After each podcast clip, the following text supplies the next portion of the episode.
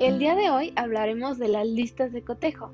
Les explicaré qué es una lista de cotejo, cómo elaborarla y cuáles son las ventajas al utilizarla.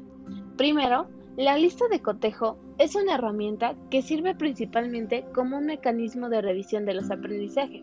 Se puede utilizar para evaluar el conocimiento de manera cuantitativa o cualitativa.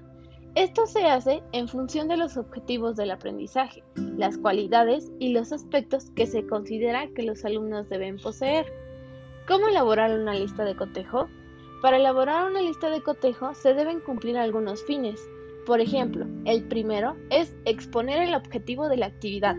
Se debe informar a los alumnos qué se quiere lograr exactamente y qué deben realizar para ir logrando los objetivos. Después, debemos hacer una lista de criterios a evaluar. Cada proyecto, ensayo o demás contará con una serie de partes o contenidos que tendrán un criterio de evaluación. Por ejemplo, en el caso de la elaboración de un proyecto, se podría evaluar la idea, la presentación, la organización y la conclusión. Posteriormente, debemos asignar un valor a cada criterio a evaluar. Básicamente, es aportar un valor numérico a cada criterio, para dejar en claro cuál tiene más peso en el proyecto. Después hablaremos de las ventajas de la lista de cotejo. La primera es que son sencillas de realizar, debido a que se deben elaborar a partir de las listas de aprendizajes esperados.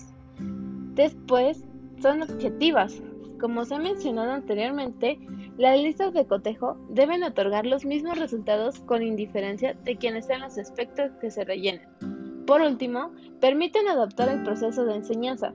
Al diferenciar claramente cuáles son las competencias que se debe esperar un alumno o plasmar en un solo documento, cuáles de estas se han alcanzado y cuáles no, es más sencillo para el profesor saber en qué parte del temario es necesario que se centre más.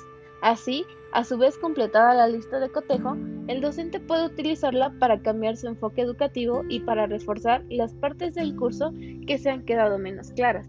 Espero esto te haya ayudado.